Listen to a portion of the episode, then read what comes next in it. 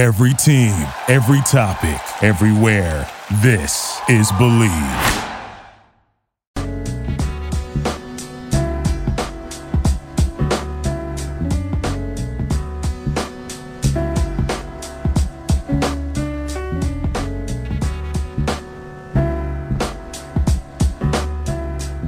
Welcome to the Believe in New York Football podcast presented by betonline.ag here on the Believe Podcast Network, the number one podcast network for professionals.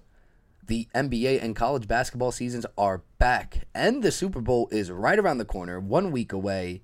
And with all these sports going on, there are plenty of bets to lock in on at betonline.ag. Whether you're thinking of picking the Lakers to repeat as NBA champions, or you're picking the Bucs to upset the Chiefs in the Super Bowl, you need to go to betonline.ag and place your bets today. We went an incredible 63% here at the Believe in New York Football podcast against the spread in the regular season of the NFL. And we'll have more picks for you guys as the big game approaches. But you need to head to BetOnline to do so from game spreads to totals to team player and coaching props.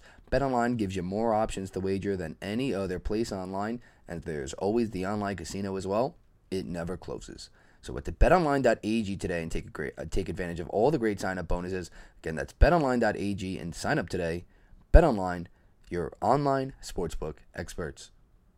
What is up, everyone? How are we doing? Welcome back to the Believe in New York Football podcast. I am your host, Steven Tino Rodriguez, and you can check us out on Apple Podcasts, Google Play, Stitcher, Spotify, and of course, the Believe website. You could also check us out on YouTube at the Talking Tino channel and we'll be doing a lot of live streams over there more often, making sure that you guys get all your betting needs from betonline.ag as well as myself. And when we have guests on, giving out our best bets. Again, the big game's only one week away, so be sure to go there and check that out. Subscribe and give us a follow. Be sure to also follow us on Twitter at NY Football Pod as well as myself at Tino Rodriguez with a double underscore. We have an awesome show for you guys today. Recurring guests Bill Campy and Pat DiMartino are back for the second straight week to talk all things Jets from the draft to the quarterback situation, and we keep, we recap the past weekend of NFL action. Uh, championship weekend was a crazy one. The Bills, unfortunately, the run was over for Bills Mafia, but we got ourselves a Brady and Mahomes Super Bowl, so that's something to really look forward to. We dive into all of that, and we're going to dive right into this discussion with Pat and Bill. So without further ado, here they are, Bill Campy and Pat DiMartino.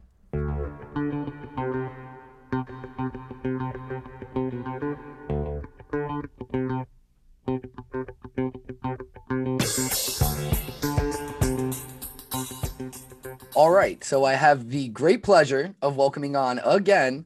They've handcuffed me two weeks in a row now. Nah, this isn't a handcuff, but you did convince me last week to bring you guys back on pretty flawlessly at that. I said, Yeah, we'll do this again soon. And Pat said, I'll see you next week. And just off that alone, I welcomed you guys back on with open arms. And I'm glad you guys are here because we have a lot to talk about. But Pat DiMartino, Bill Campy are back. We have a bunch to dive into. But let's start with this. How was the weekend, fellas? How are we doing? How are you all holding up? Well, it's, it's great to be back. I mean, everything went went uh, sterlingly. Uh, I'm a little exhausted actually. I hosted some friends at my place in New York State. Did a lot of cooking and cleaning and uh, overindulging in alcoholic beverages. So I'm regrouping a bit. Just rewatched the games this morning, so I'm excited to talk about them. Yeah, me and you both. Me and you both. Yeah, it was uh, it was an enjoyable weekend uh, for the most part. Sad, sad on Sunday uh, for multiple ways. Just Bills Mafia going down in such a inglorious fashion, and uh, the Packers Bucs game was a pretty good game um, to really watch. Uh, obviously, more enjoyable than the the the Bills Chiefs game, but not much to complain about. You know, it was a it was a solid weekend for football. Certainly, the future is bright for uh, some young quarterbacks. The future is bright for a lot of young quarterbacks. And speaking of Bill, seamless transi- uh, transition right there. That was great. That was beautiful because we're going to talk about young quarterbacks, um, multiple at that. We'll try not to go off the rails too much here. We're going to try to stay on topic. This is beating a dead horse, like I told you guys uh, before you came on. But we'll start with what the Jets should do at quarterback. We talk about this often, but with the Mel Kiper draw mock draft coming out and then projected to take DeVonta Smith, a wide receiver at number two overall. I think we're all in consensus that is not necessarily a real option, but there is a few other things we can do. We talked before we got on air. There's a there's multiple ways they can go about it. But let's start with Watson. What's the package you're looking at if they still decide to do this? I mean, it could take until the draft for anything to actually happen, but are you obviously this first has to be involved in that, but you got to do what? Both these first and next year's first. What's too much? What are you looking at? Like, what's the right size package for you in that deal? In uh, in my opinion, looking at you know all the all the analysts have said, well, it's going to take at least three firsts.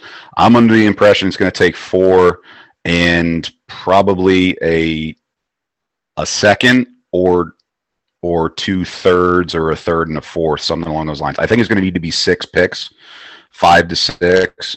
Um, it would need to be the number two this year, the number 23. And depending on how they go, if they said, okay, we'll give you the number 34, then next year's first, I think they would probably have to throw in a, a third in the whatever to sweeten the pot type of thing.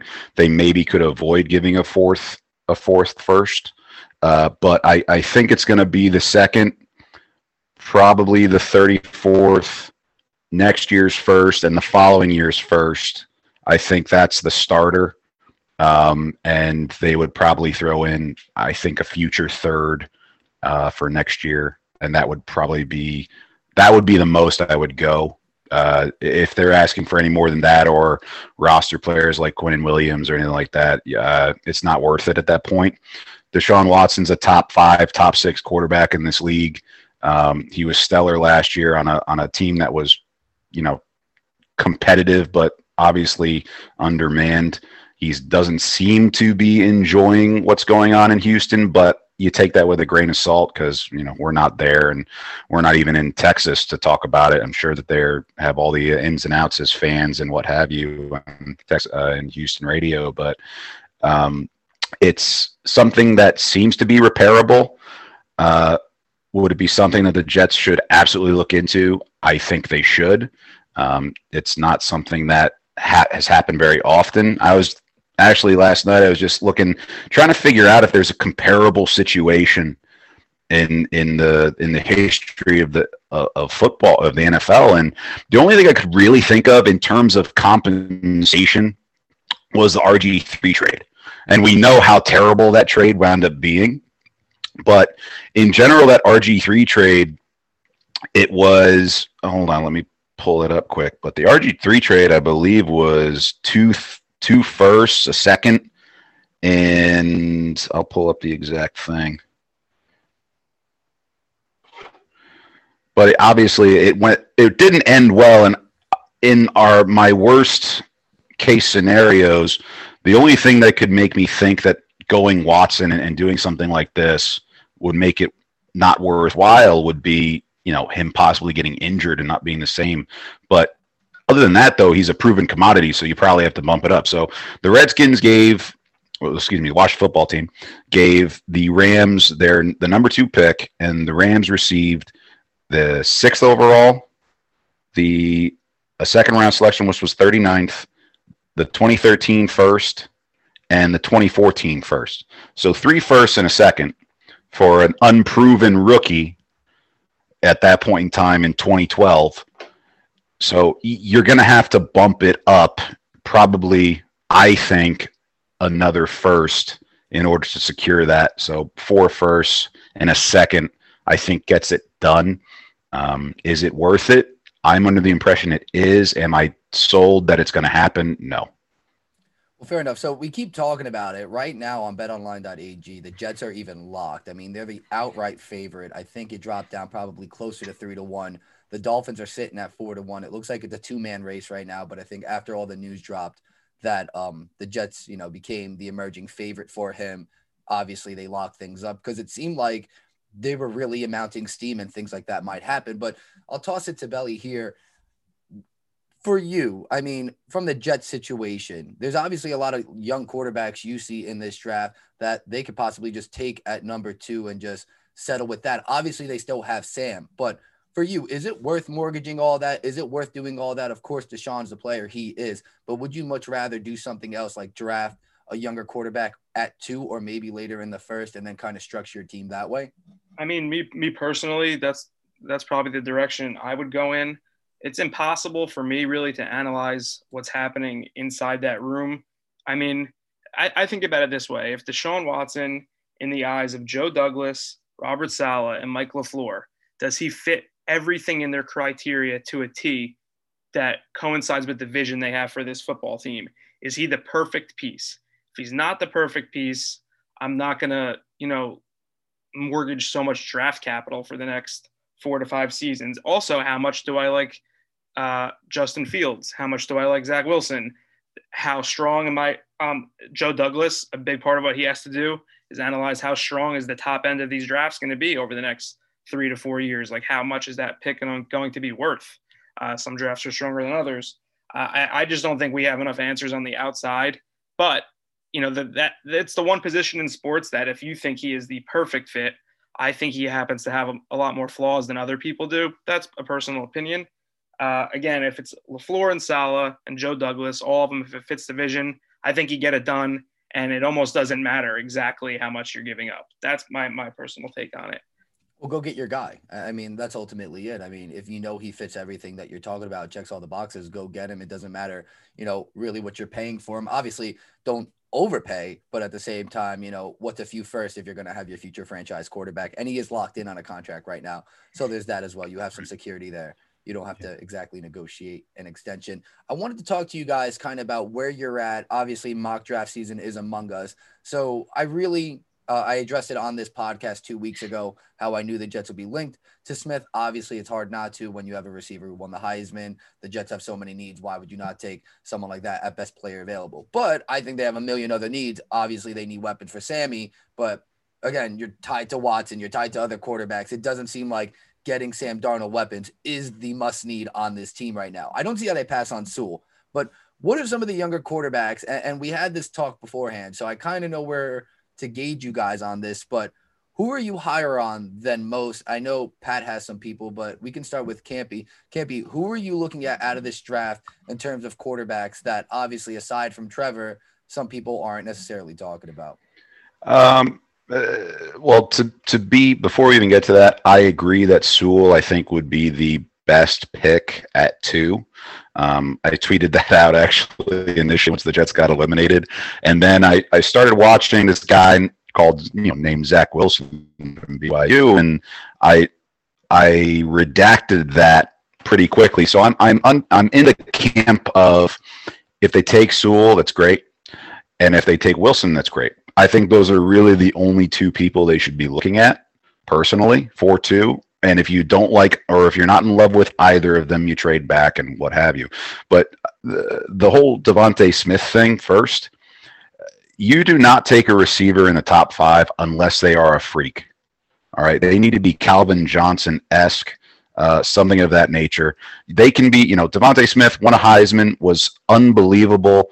You know is is going to have i think a, a successful professional career um, but the idea of taking a guy that's six one, you know, 200 pounds as the number two overall, I just don't see the merit in it. You can find guys like that, not necessarily on the same, you know, talent level, but you can find guys like that really every year that fit that mold uh, of a receiver. You don't find guys that are six five, six six, um, and can, you know, or, or, Megatron or anything like that. Those are guys that I think you take top five and take a shot at them.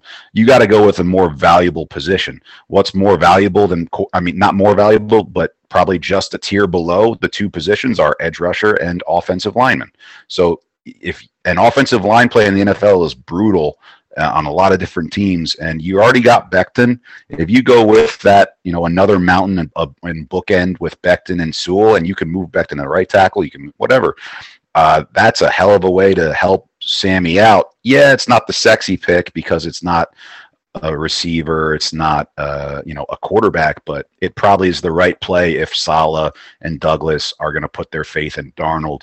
Now, if they didn't feel that Darnold was the guy, I'm under the impression for the second part is Darnold's up for a contract. You know, they got to figure out if they want to keep him and give him his fifth year option. Uh, and now you got to figure that out by May. So if you want to turn the clocks back on the cap, well, it makes sense to take Zach Wilson and just re up the quarterback position, not only because he he I think has a better skill set, but also you get to you know remove that contract extension from Darnold. You can trade him, get some type of asset, probably a third at best, and then you restart with Wilson, who's got I think again a better skill set. So there's plenty of options and valuable options, but it does have to do a lot with just what Saleh and Douglas uh, feel is the right direction. So that's the perfect segue to Pat because both of you guys are higher on Zach Wilson than well, Mel had him as the second quarterback off the board. So I guess this is more news to me because this is kind of not what I saw exactly panning out when you looked at everything preseason, just kind of how everything amounted. But I guess the stigma of Ohio State quarterbacks live on. So, Pat, tell me what you like about Zach Wilson so much and just, you know, what could he bring to the Jets if they did decide to take him at number two? Well, I watched every BYU game from start to finish, and uh, he was the best player in the country this year. If you like Patrick Mahomes with a B arm instead of an A arm, then you like Zach Wilson. That's my best comparison. He ran an intricate offense under center a ton, a lot more than college kids typically are. I think Fields is more of a pure spread guy. Uh, I think Zach can do it all. I, I liked a lot of, first of all, I liked his progression in his career. He's also young. He's not one of those BYU guys who's already gone on like a mission and he's like 26. The Dolphins drafted John Beck years ago in, in a spot like that, was supposed to be the savior. So Zach's still a young kid, but he has big aspirations. I heard him in the offseason say he studies film on Mahomes, on Rodgers. He wants to be great. Like he's he he's got some swag to him. Uh, very gifted player to me, he's the clear quarterback too. I actually think he's the best quarterback in the draft. I know that's a bizarre statement. Um, DeVonta Smith to me is not even the number one receiver. Uh, so if you're going to go that direction, like can't be said, if if if they think Darnold uh, is worth another year, then you have to take the tackle. I mean, I, I, haven't really broken down a lot of tape yet, but based on what all the O line guys are saying, Sewell is the real deal. So that's the direction I would go if I'm going to hold off on QB. But you know, I, I I'd be very surprised if Zach Wilson doesn't end up in New York.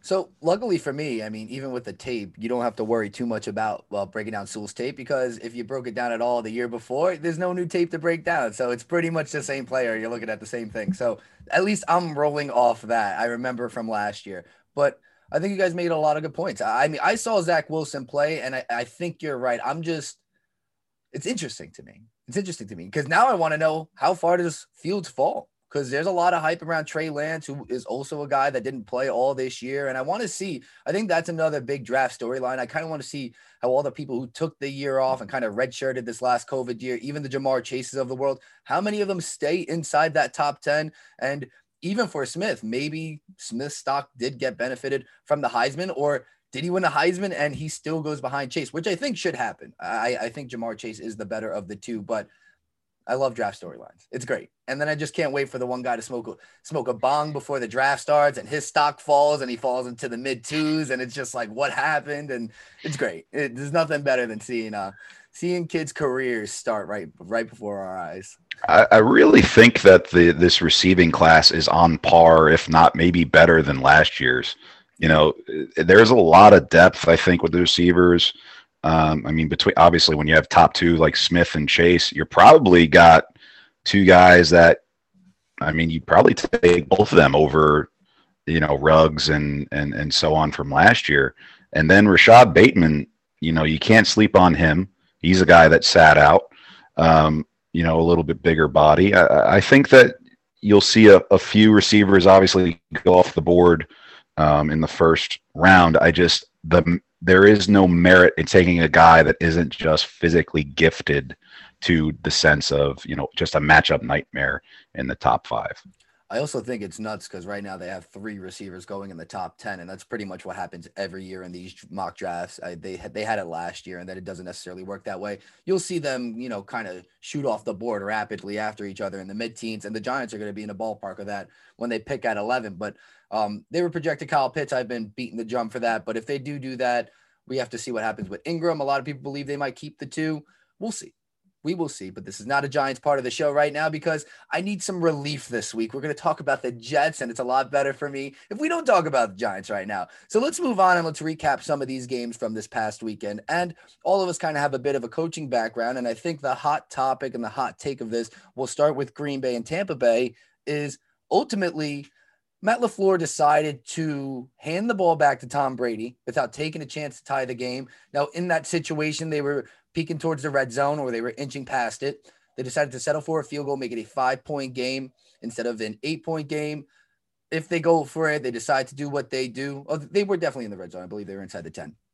If they decide to go for it, don't get it. Still an eight point game. They had three timeouts. I believe they had the two minute warning.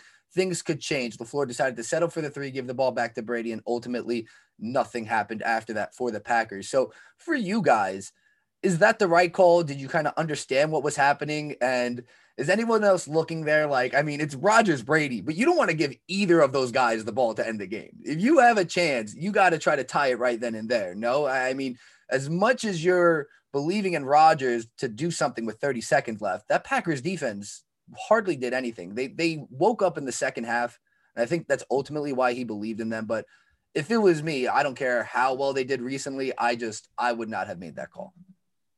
Campy, what do you think? I want to hear your take first. Well, on Lafleur, I personally, I would have, I would have gone for the touchdown uh, because even if you miss it, you have them backed up, you know, uh, on their own eight, uh, eight or six, whatever it was. Um, and so if you don't, you don't get that touchdown, it's not the end of the world technically because they're pinned back. So you got you got to rely on your defense still to get a stop, uh, which, I mean. Uh, and we'll get to it. But uh, you got to rely on them to get a stop. You still have the two minute warning. You still have some those timeouts. So it's not the end of the world, and the payoff is huge because you can score that touchdown, and then you got to convert that two point conversion to tie it. But you're in a better position, I think, going for it for that fourth down. I think the in theory, Lafleur almost pulled it off.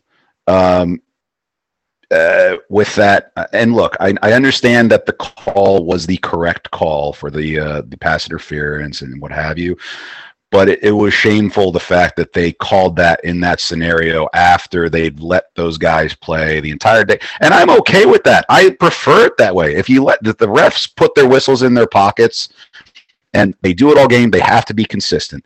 And so my problem with that was the fact that they decided to blow that one and call that one of all the calls that could have been called on both sides.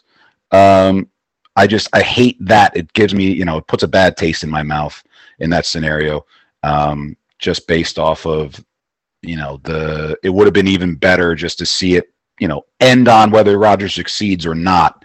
Um, you know, against a pretty good defense. So I I I, uh, I think you go for it in that situation. Case in point, but uh, you know he looks like the goat, the bad goat, uh, when he kicks it, and they don't get an opportunity. Yeah, um, I was kind of disappointed when that situation even arose in the first place because I knew that would be the talking point. I knew that'd be all the buzz on ESPN, and something that bothers me a lot about mainstream sports media what people need to understand about that spot, it's literally a 51 49 mathematical difference one way or the other. It could be, it could really go either way. It's not as clear as everyone's making it out to be. Number of reasons for that. Uh, getting three there basically assures that there's not overtime. If you score, you still need to get two. You still need to stop Brady from get going down the field and kicking a game-winning field goal. You still need to win the game in overtime. A lot of things still have to happen. I probably would have gone only because I thought at that point Green Bay had the advantage in the game. Both safeties were out for Tampa Bay. I liked my chances in overtime. They kind of were running out of answers. So I would have went for the tie right there and, you know, come after him defensively and tried to get a stop. But I really don't hate either way because the math is very close. It's like professional poker players all the time. They get hung up on breaking down these micro close spots that are life and death between winning or losing the tournament. Well, when the real errors occur, when you make the 90 10 mistakes, like not the 50 50 ones. And I think Green Bay made a ton of mistakes in the game that were much more egregious and glaring uh, than, you know, a coin flip esque decision. First of all, Rodgers has to execute on third and goal from the eight. They're in man under two deep. You have to scramble in man under two deep. He had a lane, take it off and go, man. If they get down inside the five there, first of all, he's scoring. Let's say he doesn't. If he gets to the two or the three, they're going for it. Also, they've gone for two once in the game already, failed. They ran a few third and two-ish plus plays that the Bucs had good answers for. The one where Adams came in motion, then he retraced. They traveled with it, then they bumped it. Like they had Green Bay a little bit stumped in in those two-point conversion type down and distances. So I don't know. I think a lot still had to go right had they gone for it. And uh, at the end of the day, they just didn't play well enough to get the job done. He absolutely should have scrambled, and he would have had it. I mean, I don't know why he forced that ball, and, and it's very uncharacteristic of Rodgers. But I think it all ties in because to what you were saying, the Bucs D, despite being shorthanded there, played really, really well. I have no idea what happened to Aaron Jones. I don't know where he went or why he just played the way he did. I know he got hurt, but it didn't seem like that. The body language was kind of telling me something different. So that was a big factor. But the Bucs forced an interception on Aaron Rodgers, and might might I ask, a really impressive interception at that. So I wanted to tie this with the fact that Brady didn't exactly kick the doors in in the second half. They left room for the Packers to come back, but this Bucs D did enough to get the job done. That was my big takeaway from the Bucs. Uh, we talked about this. I know Pat highlighted it a lot when we were both on the Bucs. This was the win I had. I know Pat ended up 2 and 0. Campy, you ended up 0 2. We didn't harp on that yet. We can touch on it before we get to the Super Bowl, or I just mix it in right there. So now the people know. But we were on the Bucs, and large in part we said was because the defense was a difference maker in that last meeting, and it proved to be the same thing this time around. For you guys, what stood out most for you on the Bucs side of the ball? To to to be fair to Aaron Rodgers, that pick, if the refs called that last one like they did, that should have been a penalty too. So I, think Rodgers really played a, a, fantastic game. I don't think he can get much better than what he did. I I'm leaving out that end where he should have scrambled, and I agree with with Pat. With if they're inside the five, I think that LaFleur doesn't even blink, and they do go for it at that point um, instead of being outside of it. Uh, it would have certainly made it an easier call. Um, but when it comes to that defense, they're oppor- they were opportunistic, right? They they had the they had the injuries, right? Antoine Winfield didn't play. I thought that was a huge, huge uh, piece. And then Whitehead goes out after he's you know chalking you know j- taking bodies and taking Aaron Jones' soul twice in that game, um, and uh, you you he, you certainly felt his absence as the game went on. Um, you know, the offense clearly ran out of answers for the Bucs. You know, the first half they were on fire. The one thing, the couple of key things for the Bucs to have won that game, the fact that they were so efficient in the third uh, on third down in the first half made that uh, that lead very close to insurmountable. I mean, they were seven of ten in on third down in the first half, and they were four of seven on third plus seven. Like that's crazy when you're able to do stuff like that and convert those. That's disheartening to any defense. So I could understand why the defense was a little off kilter, but um, uh, and then the the defense, the Bucs defense steps up. They they're able to get that. Uh, obviously, the pick, whatever you want to think about it, but they get a pick out of Rodgers, and then they had they force two fumbles, Whitehead, you know, uh, and the second one being very valuable because it gives Brady again another short field in order to convert a touchdown to start the second half. So, and obviously, the third point I wanted to bring up was Kevin King. Kevin King was brutal in that game, and I and it looked to me like zone to end the half. I don't know what technique he was doing. I don't know why he was so caught up and just focusing on the backfield like they're going to dump it off. And look, you can't, you know, cut your nose off to spite your face in that situation. You gotta peel back and keep it in front of you. You can't give up the big bomb and be down, you know, and give them another six points. You have to play for the field goal there.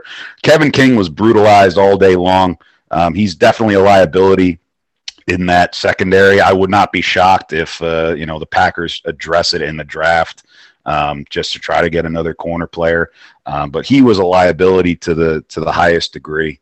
Um, and uh, you know you saw you saw that that play was a huge deal, and that that fumble to start the second half, huge deal. I think those are the two plays that really win the game for the Buccaneers uh, because their their offense clearly faltered in the second half. Can't be without a doubt. I think a big talking point too for me before the week was exactly that. It's just that not only did they have to generate those turnovers, whether it was from Rodgers or Aaron Jones or whoever, but they turned them into points. And it, it, was a big part of why they were able to beat the Saints. They got those turnovers and they didn't settle for field goals.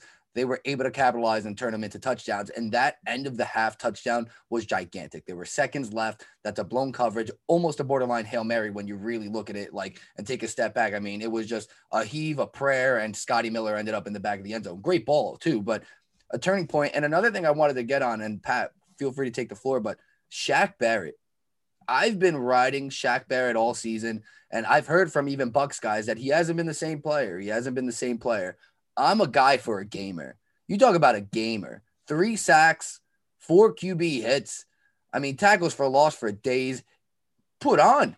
He put on for the Bucs, and, and for all the guys that, and for all the reasons that the Bucs had, you know, a, a thin defense Shaq Barrett was a guy that I think some people forgot about, and he made sure you remembered who the heck he was. Pat, please feel free to jump in. Yeah, I, th- I mean the, the Bucs ends played great. JPP had an excellent game. Both Packer tackles played really poorly. I think everything came to fruition like we talked about a while back when Bakhtiari went down. That wasn't going to hurt them against the Rams because the Rams do not have the same type of vertical edge rushers, uh, you know, that the Bucs play with. So that they definitely got exploited big time in the game. Those were most of the one-on-one wins came from. Uh, I want to talk about the King situation quickly before I sort of recap the Bucs, if you don't mind. So that was that, that was cover three for sure. Uh, do your job, right, Campy? Like I'm sure he's probably thinking, let me get greedy here. They're gonna throw a speed out. Let me make a play and take this thing to the house. Because I thought I thought Tampa Bay was gonna try to complete something for you know five to six yards on the sideline to set up a field goal. I'm sure that's what you know King was probably thinking too. The call was cover three. I don't like the call by any means. Trust me. I would try to be in some sort of outside leverage man with two high, sort of like a cover one, but only rushing three. So I could play two safeties, tackle them in bounds, a half's over. So I didn't like the call from Mike Pettine, but King clearly didn't do his job. Like you can't get beat and be deep in cover three. It's just inexcusable. Um, I thought early on in the game, uh, the Bucs stood out to me defensively in terms of their pursuit and just their effort. Their tackling was really good. Whitehead was flying around. They were just getting multiple hats to the ball. Uh, even their missed tackles were still good misses. They were missing with the proper leverage and uh, limiting yards after contact. Uh, David and and the other kid are just playing on, uh, White are playing amazing at yeah. linebacker. I mean, my God. Uh, but uh, you could tell. So it was a it was a chess match all day. Every time they blitzed, when they were in zero, at least one or two corners got smoked every time. The, the throw didn't always get there, but you could tell they were trying all they could to not play zero. Every time they played in, they were in zone. Unless the pass rush got there, Rodgers eventually found the open guy, especially when the safeties were out. By the end, the only coverage they had was man under two deep. They ran it like crazy. They ran it in the red zone. And to me, Green Bay not having the answer to that was a, major indictment on the floor. I thought they needed to get some quarterback run game going, maybe some gap scheme stuff, a, little more creative than just playing backyard football. I, I thought they did a poor job there. Um, Bucs offensively, you know, the interceptions were technically the, the correct read. Uh, you know, Evans didn't win outside leverage on that corner route. Also, that was Tom's worst ball, other than the Godwin overthrow. He kind of left that inside that needed to be over his outside shoulder, out of bounds, if anything. And, and then the fade to Evans on a really well disguised slot blitz. They obviously were in play action. Green Bay happened to dial up a perfect blitz call. Brady didn't have enough time to set his feet and heaved it up. You know, that, that's the hot route. Throw the fade. Hopefully he throws it out of bounds or Evans can make a play. Just got underthrown, unlucky. But I did think Tom was incredibly sharp in the first half, locked in, balls were on target. I think that gave the team a lot of confidence in the first half. He played really well. You mentioned they were not getting ahead of the chains. They were executing on third and long over and over and over again. Uh, and, and I think that they sort of did every, that was a team win. Every side of the ball did enough. Mickens was really good on kickoff returns, other than the one where he slid down north of the two minute warning. He should have taken right. five seconds off the clock there. But I thought they they played well in all phases.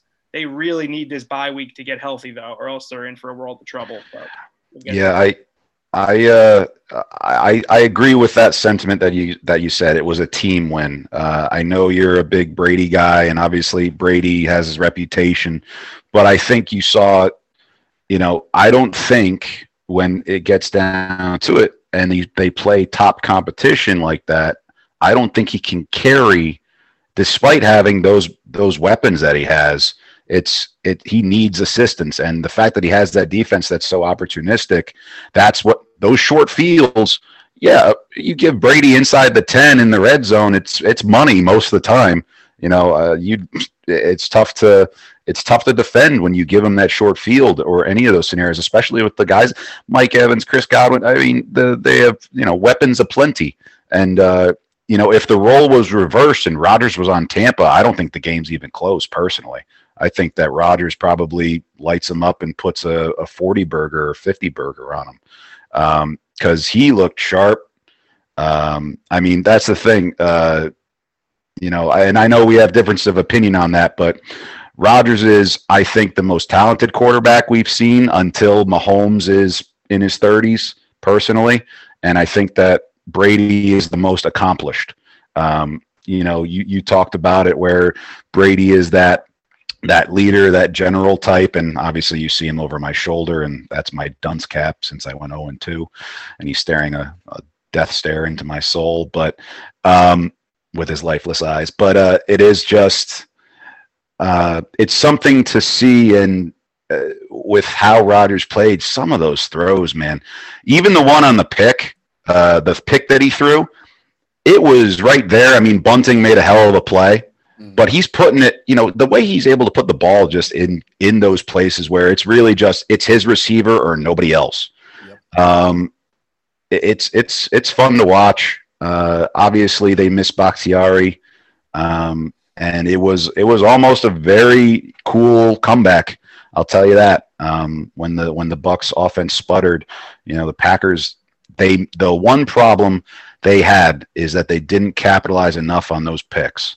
I know the picks were on the, the Packer side, you know, of the of the field, and if they could have it maybe it flipped field position or gotten a field goal out of one of those, I think it they wind up winning that game. But the but Bucs defense held tough, and uh, that that proved to be the difference. I mean, it's not every day you get Brady to throw three picks, and uh, when you don't convert and put points on those picks, it's it's a it's a tough tough game that you're going to have we talked about it a little bit last week though, but these Packers letdowns, I mean, it's almost stereotypical at this point in the NFC Championship. It's the same thing every time. The defense doesn't get the job done and the offensive line kind of just implodes. It's it's almost not really on the weapons even when you look back to Favre. Favre was a little more crazy with his interceptions, but last last year was exactly the same against the Niners. They just got gashed in the run game instead, but still it was the, where the D go. Where for me I I I understand I understand the layout of the Packers. I mean, they really are who we thought they were. But for me, I look at it as how much longer can they do this? How, how much longer can Rodgers do this? I mean, it's really the same story. I mean, yeah, they have enough to get to the dance, but to fall one game short, bridesmaid never a bride at this point. I mean, they already drafted a quarterback in the first round last year. It's just when, when's father time coming? Obviously, it's not coming for Brady anytime soon. The guy I don't even know what's going on with him. His chiseled cheeks, he's had more work done than anyone I've ever seen in my life because he looks spry, even for the weather being as cold uh, as it is. But to circle it all together with you guys here, I mean, let's talk about the Packers again. What for you is this kind of it? I mean, can they repair this? You mentioned they're going to address the King situation in the draft, but is that enough? I mean, do they have enough? They got to figure out what they're going to do with Aaron Jones. Can they give him money in the offseason. He's a key free agent. So right now it's the Rodgers Adams show, and that's going to probably get you nine, 10 wins in, a division that seems like they're going to own until Rodgers is done. But for me, I don't know if that's enough to get them to the Super Bowl. I mean, they can get this far every year, but I, I don't know if they're ever going to cross that threshold again. Uh, to me, uh, their main issue is that they're more focused, at least it's because of who their leader is. They're more focused on external talents than internal talents. And those are two very clearly defined things. Urban Meyer talks about it all the time. Yes, ball placement, athleticism, pure passer, Rodgers, top of the list. He is not an elite alpha leader. He is not. I've seen it time and time again. He does not rally the troops. The Bucs had six incredibly critical drops every single time they pan to the sideline after the drive. Brady's in their shit in a positive way positive way. Rodgers has that mopey look on his face where he snaps off his chin snap. He thinks the coach is an idiot. He thinks he's the smartest guy in the room. I'm just not his biggest fan. I guess I sound super biased, but whatever. He's I know he's a tremendously talented player, but uh, you know when they won their Super Bowl, they had Woodson on that team. Who else did they have? They had leaders. I think the Packers' issue is leadership more than anything else because they have not handled adversity well. I don't think people forget Clay talent. Matthews. Prime right. Clay Matthews was a manimal a manimal, a and a great leader. Yeah, a great leader at that. Yeah, you're right. So, yeah, I, I I disagree with that. I mean, yeah, the the fanciful thing is Brady doing all this, that, the other, but Rodgers doing the same thing for Za'Darius Smith on the sideline. So I think it's very much in the eye of the beholder. I don't see him as a negative. I do see him as a leader. He has his quirks and his sense of uh, in his in his uh, personality, but when it comes down to ball, he does just fine. And yeah. you know what? The man gives the team confidence because his playoff performances are top notch. The guy is a he is a over hundred QBR in his playoffs. The guy is a gamer, and that's all he does. He just throws dimes and strikes. And whenever you got him at quarterback, you got a shot at winning. And I don't think his skill set is going to be declining, barring injury, anytime soon. Personally, I think Brady's in more you know desperate mode uh, I, I I know that you saw those throws, uh, Pat, and we may again, like I said, maybe just difference of opinion, but I saw a guy that definitely wasn't as comfortable uh, as I think you think think he was. Just he, he seemed to short arm a couple of those things, uh, a couple of those throws. Uh, uh, the one to Evans in the post, right? Just just it's a tough throw. To be fair, I mean it's a tough throw, and he just just barely misses him. Um, and obviously a well-timed blitz, all those things. Uh, he he's certainly not the same player as he was, I think, since they lost to the Eagles. I think you're going to continue to see that decline in his arm strength. Um, this year, he said he's been stellar. I, I think that by next year, uh, I, think you will continue to see those skills decline you know, and you know he ain't going anywhere. Even if he wins the Super Bowl, he'll be back. He's a general, Campy. He's, he's staring he's, at me. I'm he's looking a, at him over your shoulder. I feel like he's, he's greedy. the guys he's, into war. He's, he's got the eyes of a shark, so he he, he isn't done until, uh, you know, once he eats, he he continues to eat until he's uh pretty much until he dies. So I, I think you're pretty much gonna have to scrape him off the field at mm-hmm. some point when his arm is completely limp. Uh, but that ball too to Valdes-Scantling from Rodgers was a thing of beauty in itself. Oh, I didn't exactly mention it. It's, what he does. Just in stride, just meets him down the sideline. And it's exactly what you said. Worst case scenario is going to be out of bounds. No one gets it. Best case scenario is going to be in stride and look as beautiful. It's it's amazing. The only other guy that does that is Mahomes. I personally, I, I really think um, just the precision of the passes. And Mahomes uh, is I, you know, is unquestionably the best quarterback. And I I think eventually will go down as the best quarterback to ever play, just in the sense of what he's doing at such a young age. Um, even 10 more years of that, uh, he's going to break every record and, and it'll be, it won't even be close. So, um, it, we're watching, you know, those two, those two quarterbacks. It was quite a show. Um, you know, Rodgers put a hell of an effort together. I think the Packers defense, did everything that they needed to do except succeed on third down. I mean, and the second half they did well enough with the turnovers, but if they were if they cut those third down conversions to half of that, it's a different game. Um, and I think the Packers pull away. Uh, I, I, they're there. I think they're there, and they obviously will continue to be there as long as Rodgers is the quarterback. Um, but yeah, it is disheartening to be a Packer fan and to see them do so well in the regular season and uh, just falter. I, I, will say this though: it's not the same team that played the Niners last year. It, that was not the same game. I think that's a, a, a not not the same comparison at all because they were they were run up and down the field from the very get go in that game. Yeah, uh, yeah, absolutely. And you know the Niners might come back and be another tough team next year, and who knows, and and and recover. But they they've improved. They were, I mean, when you look at all the stats, they were a top ten defense, believe it or not. Now, that also depends on the quality of opponent and everything, but they're not far. I think they need to shore up that other corner spot. I think Alexander is a top five corner. Um, Za'Darius Smith and well, and Preston Smith uh, didn't quite have the same year they did last year, which hurt them. And but I do like the progression of Rashan Gary. He's proven to be actually quite an impact player. Jersey so, boy. So yeah, absolutely, Jersey's finest, and, and Kenny Clark's you know a top five D tackle for me. So I don't think they're far off. Uh, they'll continue to be a top tier NFC team.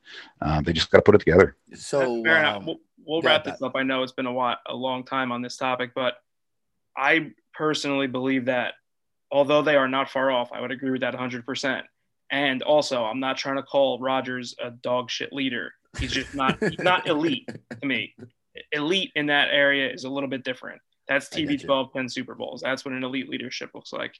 Um, I think this little get, gap that they have to bridge is the hardest part. Like they, I, I just think they're not going to be able to get there with this particular core unit. Mike Pettine's vision is a little bit different.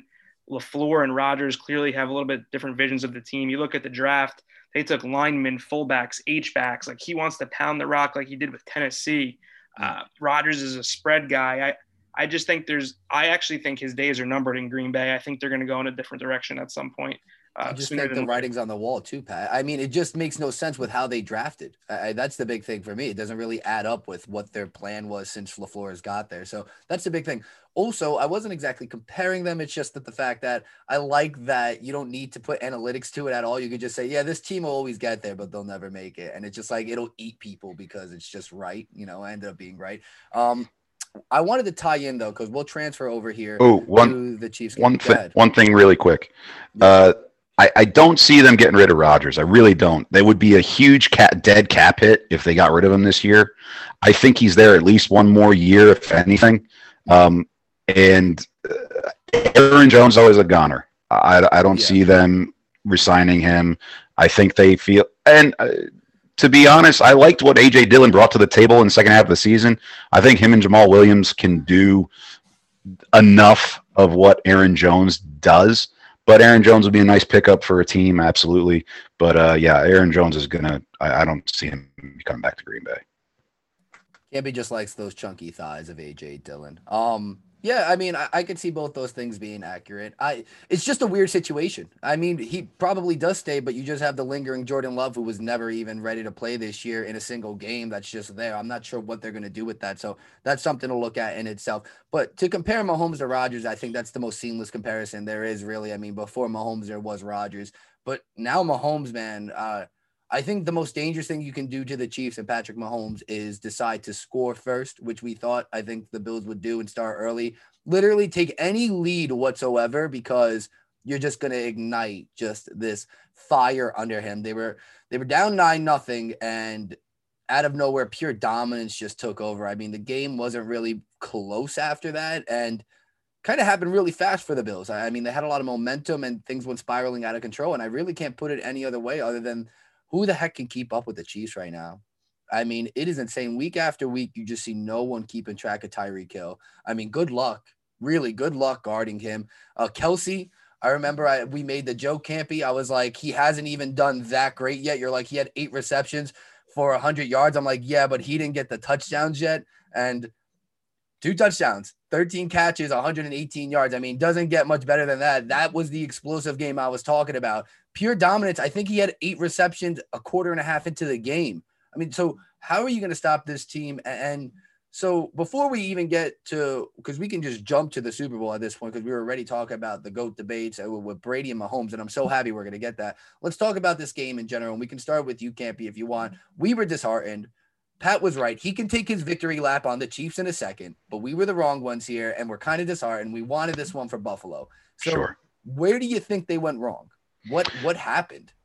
Um, I there are a couple of things. So basically, you know, and and and Pat talked about it when we did the review of the game, and like I said, we we were pulling for Buffalo, just Western New York in general, just to get to the mountaintop one time. I was talking to my wife when it was going down. I was like, at the end of it, I was like, well, what would you rather have? Would you rather lose this game or go to the Super Bowl and lose it, and then have bring up those memories of the early '90s? So, I mean, it's a tough one to swallow. Uh, but I think that you know the AFC East uh, is still very much their d- division. I'm sure they'll be back next year. They got you know Allen took many many strides in improving, uh, and I think he will continue to do so. Uh, the three keys to that game, in my opinion, uh, Chief defense did enough to pressure Allen and get him uncomfortable. You know, Spagnuolo uh, ha, is a is a master of scheming. It seems to get those blitzes to come through. His defense is not, I believe, it's not of a, the greatest quality, but he gets the most out of his guys. Uh, and the Chiefs' offense is a cheat code. it's it's Madden, it's Madden cheat codes basically. Uh, you know, Hill um, is just ridiculous. I mean, obviously, Cheetah is well warranted. Um, you know, the, the fact that him and Kelce broke Chiefs postseason records in that game definitely hurt the Bills fans, I think, a little bit more. But Kelce getting 13 catches and, and Hill, I think, what, 180 plus. Uh, there's nobody in the league that can cover that guy, I think, one on one, and and either of them one on one. It's it's pretty clear. Uh, you have to. play. They lost him in zone, but he Yeah. knows it. He he's. It's very understated to me that Tyreek Hill, everyone just calls him the speedster. His route on that was incredible. Yeah. He knew exactly what the coverage would be. They all kind of shuffled to him. He just waited to sit, and then he's just so purely fast with his acceleration that boom, he's just gonna dart. If you're flat footed a little bit, he's gonna be on the other side of the field. No one's there to cover him. It was, it, it was. It's like the Flash. It's Yeah. that fast sometimes. His acceleration is out of a out of a storybook. Yeah, absolutely. And the and the third and final thing, and possibly the most important thing was, and I'm a big Sean McDermott fan. I love the culture he's brought. I was very disappointed in his decisions to kick field goals. That that field goal before the half, I thought they should have gone for it. And you got to be aggressive when you're playing a team like that, especially when they were going down. It seemed at will those three straight possessions after being down nine. You could feel the game slipping away. And if they get a touchdown there and they go out and get a stop in the second half to start, whether it's a, a field goal, which they held them to, or an actual stop, it's well within your reach. Uh, when you're when you don't go for that and you kick the field goal and still a two possession game and the Chiefs get the ball back, or uh, you do hold them, great, but then you decide to kick a twenty something yard field goal again. Uh, and so you exchange those six points f- that could be you know if you if you have the cojones and and you're aggressive which i think you need to be. When you're playing the chiefs you have to be aggressive because that that offense is a maserati. Once they get going they just don't stop. And uh i was very disappointed in that i think he'll learn from it i think that that's something that comes with the territory a bit uh, but i was very disappointed in the lack of aggression in the play calling. I think when you're in that situation, when you're a, an underdog, you got to go out and you have to uh, do something to put the top dog on their heels, and uh, they just didn't have it with the decision making. I guess this is my turn. um, well, Victory I don't know. time. Yeah. Uh, I mean, the game went exactly as kind of I envisioned. To be honest, uh, you bring Leslie Frazier defense up against Eric Bieniemy. It's bringing a knife to a gunfight. Uh, they had no answers. Um, they killed them on anything. They had whatever they wanted. Really, it was misdirection. They had the ground game going at times. They had Kelce. They had Tyreek. They had sprint out.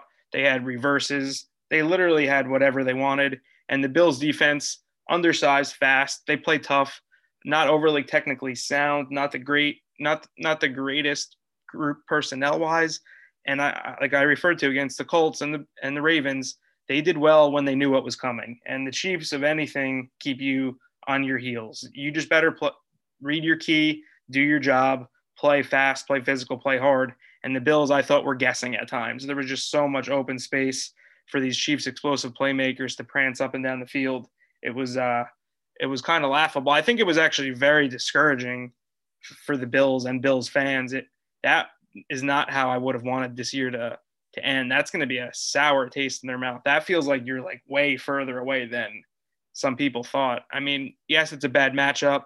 You need a great running game to counter the Chiefs. You have to take the air out of the football. I've said it a zillion times. The Bills can't really play like that. Their hands were tied. The Bills' offensive line was dreadful in the game.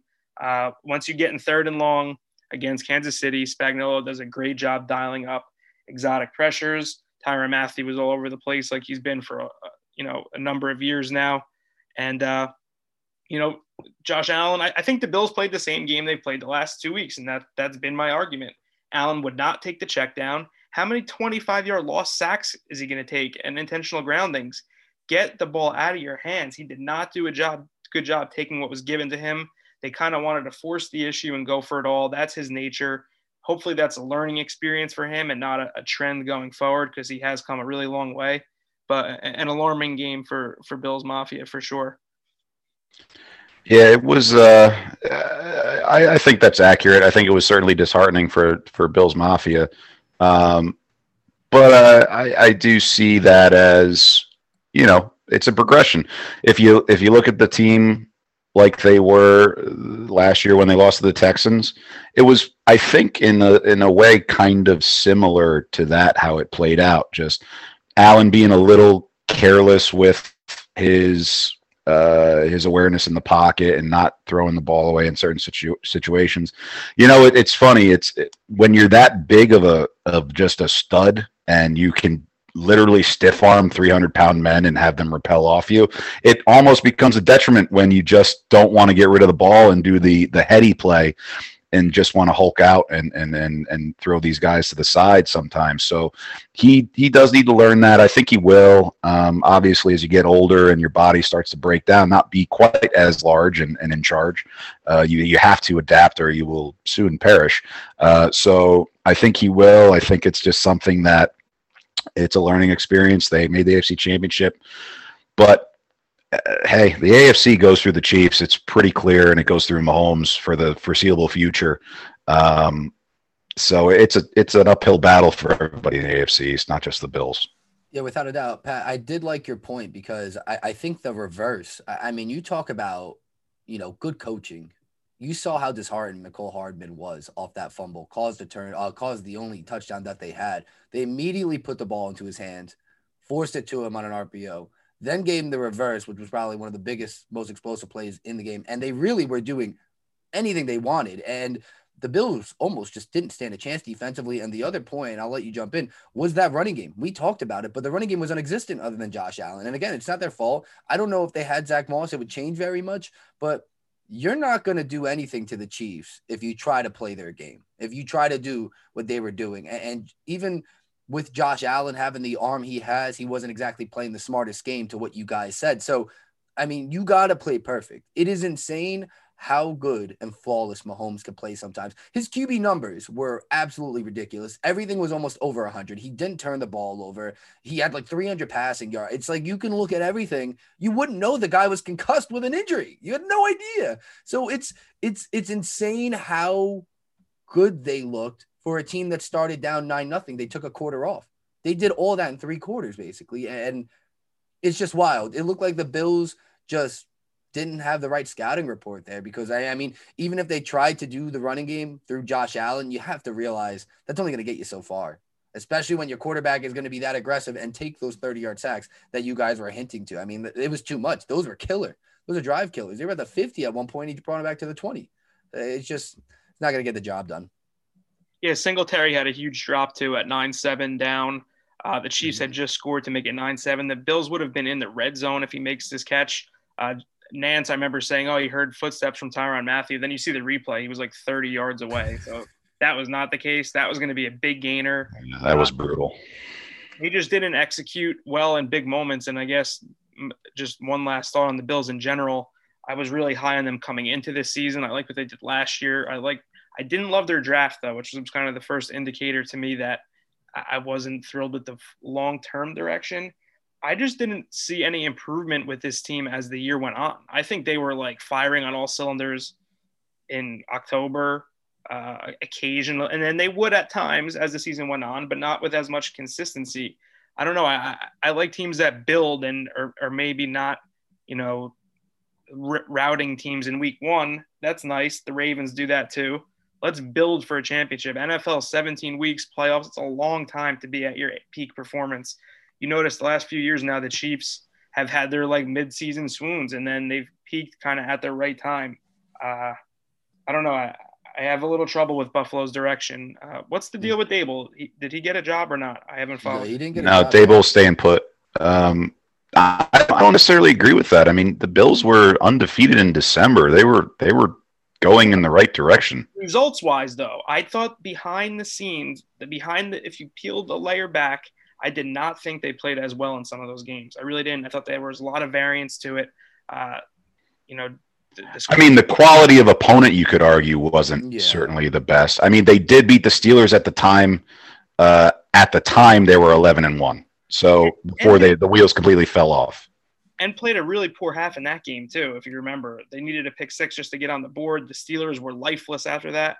I don't know. I think the Bills were a little bit fluffed up because of that light schedule and maybe not playing as elite of a brand of football. Uh, and that, listen, they had a great year. They lost to the Chiefs.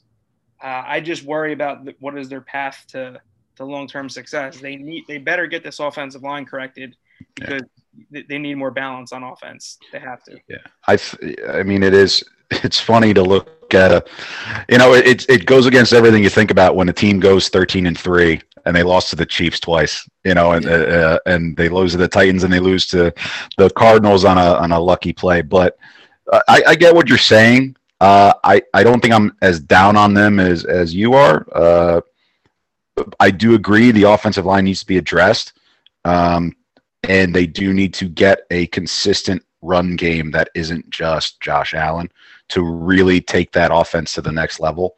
Uh, defensively, I mean, who knows? Leslie Frazier not, might not be there next year uh, if if he gets the Texans job. So um, certainly more questions on the defensive side than the offensive side. I would say. Well, I mean, to your point though, the Chiefs are the AFC right now. And it's crazy how, you know, you think back a few years, it'd be the Patriots. And we can tie it all together because I look at this as the matchup. Let's go to the Super Bowl here. The matchup that everyone kind of wanted deep down. I mean, you want Brady to hang around for a matchup like this. I mean, really, you talk about who's going to be the next go over the next 10 years, at least for this generation. And you got the guy who goes to more Super Bowls than anyone in history. He's at 10 now, which is absolutely insane. Even if he loses, he's above 500, which is crazy. I mean, we're talking about like LeBron numbers. Like people are going to have to mock him for making Super Bowls. That's how elite this guy's company is right now. But we're getting the rematch. We're getting the rematch, and there's no Patriots to it. It's not Belichick and Brady versus Mahomes. It's Mahomes versus Brady right now. Um, obviously, we talked about Brady might not be as fine tooled, but I do think maybe when you think about the defensive side of the ball, he might have a more complete team. But again, you got you got the kingmaker in uh, Steve Spagnuolo, who's played Brady a few times in a Super Bowl or two, so he kind of has him figured out. So I mean, there are so many things to talk about in this. I mean, we could speak generally because I'm sure we can talk about this more next week when the Super Bowl is actually upon us. But for me, the thing I'm most excited to see is just Mahomes Brady, just to have that conversation. I think if you look at it from any range of sports, you want the best versus the best. And we've been able to get that in terms of the quarterback position. Whether you can say the Bucs were the best team in the NFC can be debatable, sure. But these are the guys. And a lot of people hate Brady, but the hate's his motivator. And he got there. And now they're the first team to host a Super Bowl. They're going to be dogs in it. It's going to take everything in my power, being that I have a futures on the Bucs to not bet a home dog and Brady in the Super Bowl. But just talk to me, guys. What are you looking forward to in this game, and uh, what are you most excited to see? I, I guess I'll, I'll kick it off. We'll get into the game in more detail at another time, but sort of my first impression, uh, I kind of know what I'm going to get between Brady and Mahomes, so I'm always excited to watch them play. But I think the most, the biggest drama to me in this game is going to be the offensive line versus defensive line battles on both sides of the ball. I mean, I guess that's kind of what I gravitate towards anyway. What I watched, but the Bucs defensively did start to mix Vita Vea in the game. He didn't have his all his wind per se, but he had some quality snaps. I think he'll be a little bit more ready to play in the Super Bowl. That will help them inside. Uh, the Chiefs losing Eric Fisher is a big deal. Um, now they've played games in the regular season without him. What they've done is they moved right Mike Remmers from right tackle to left tackle. Remmers was an amazing pickup for them, by the way. Thank because once Tardif opted out before the season started, tackle is a critical position in the Chiefs' offense, and they kind of didn't skip a beat there. So if they can get Remmers over to the left side, they played this kid Wylie. They move him to right tackle. Uh, his one start there was against the Saints. He did well enough. Uh, he got bullied a little bit, but I think the Bucs defensively do have some favorable matchups along that line against the KCO line, which is critical because you cannot, under any circumstances, play one high against Patrick Mahomes. It has to be too deep. There has to be disguises. We can't play a heavy box. Please God run the ball because we have to bracket Kelce and we have to bracket Tyreek Hill. We can't run with them. Uh, if now if if the Bucs don't get Whitehead back, Winfield looks like he'll be fine. Uh, they really do need Whitehead. I think the Bucs, my initial impression, need all their guys to get healthy to really have a realistic shot in this game because they do have some passing success, like I said, on the defensive line. Uh, they have speed at linebacker, which will help against the Chiefs' running game. Uh, I think it's a good matchup, White and and uh, Lavonte David against sort of that misdirection counter game that the Chiefs do. Uh, that that I think the Bucs will be okay with. Um, but uh, injury reports are going to be huge. We got to kind of wait and see a little bit. That's my initial impression uh, on the Super Bowl. What do you think, Cam? Uh, I, I, think you hit it on the head with Eric Fisher uh, going down. I, I don't think he's the greatest left tackle by any stretch, but just that bit of consistency is night uh, you, you want to have with your offensive line. I mean, Bakhtiari is probably the best left tackle in in the game, and you and that Packers offensive line performed quite well, but you saw that he was sorely missed. So Fisher being out uh, certainly could have a, an impact. You know the you know JPP and Barrett if they come to play like they did uh, in the last game. Now, uh, for me, right, you got to take the the matchup they had during the regular season with a grain of salt. I mean, Hill had I think 200 yards in the first half or something of that nature um, against I I at the time was a completely healthy defense other than Vita Vea being uh, out. Um, so it's clear that the the Chiefs can score on this defense, uh, and that that first half they seem to do it at will, but the Buccaneers defense rallied in the second half, and the the offense was able to chip away slowly at the Chiefs' um, defensive side of the ball in that regular season matchup. I think you know, my first impressions, if the Chiefs score first in this game, I don't think that the Buccaneers uh, can can play from behind. Personally, um, I think that you've seen enough of it from uh, from just the playoffs in general. Uh, they do better when they're in control. Uh, I mean, they they were behind in the Saints game just a little bit, but you knew that Brees just wasn't going to be able to hold on to it because he just wasn't the same guy, and that defense was eventually going to make him pay. So I, I, really think that the Bucs need to score first, and it needs to be a touchdown uh, to get them to really be in their comfort zone. Uh, and we all know that even though you score first against the Chiefs, it doesn't.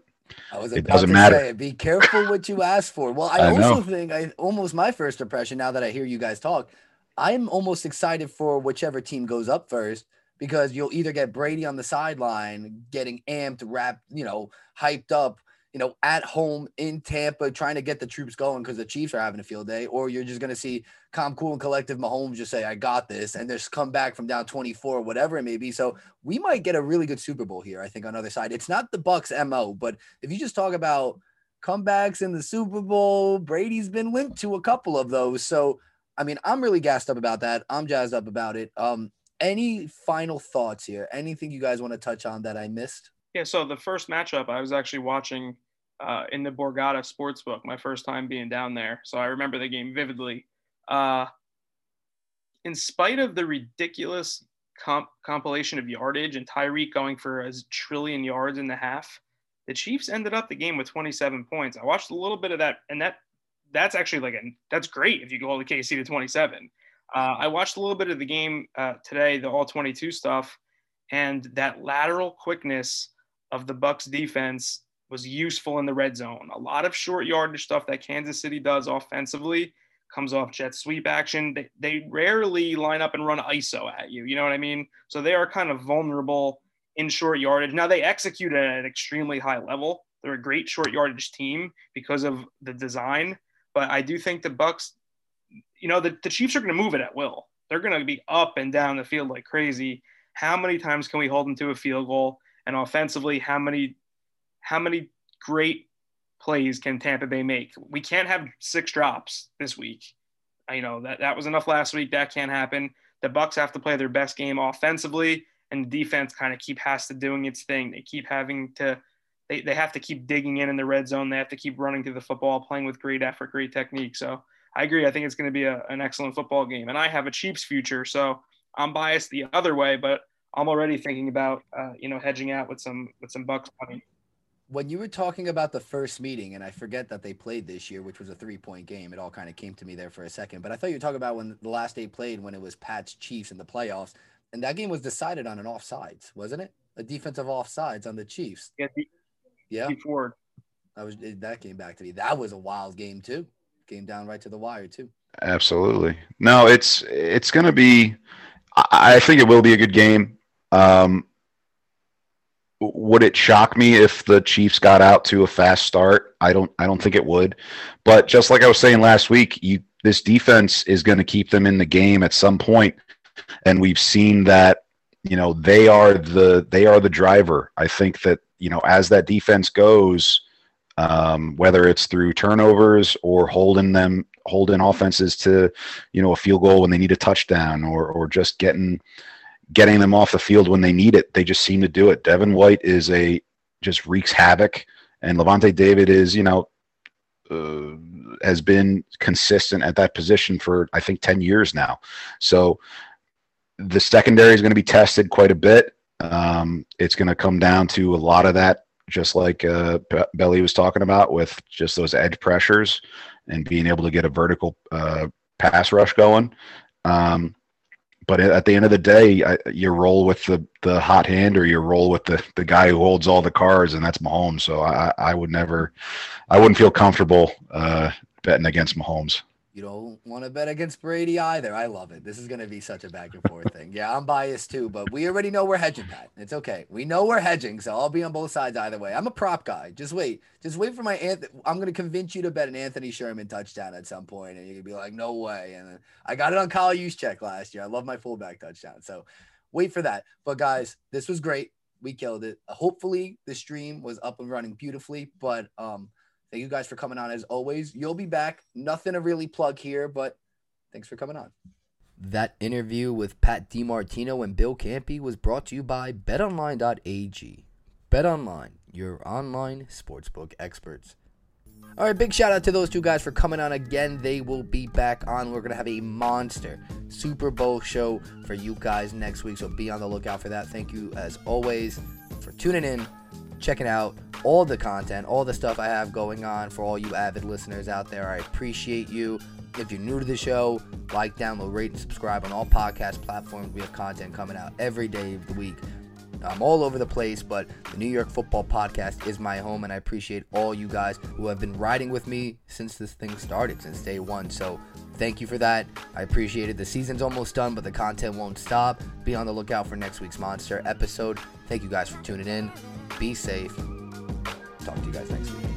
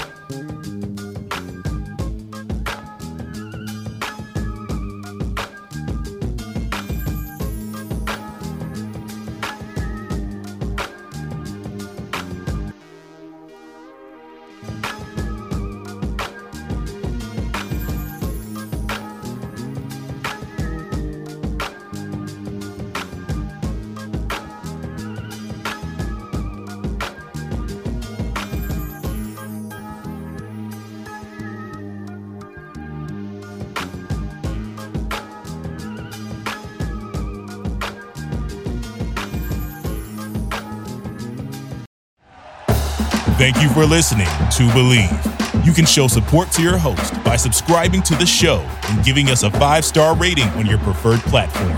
Check us out at Bleav.com and search for B L E A V on YouTube.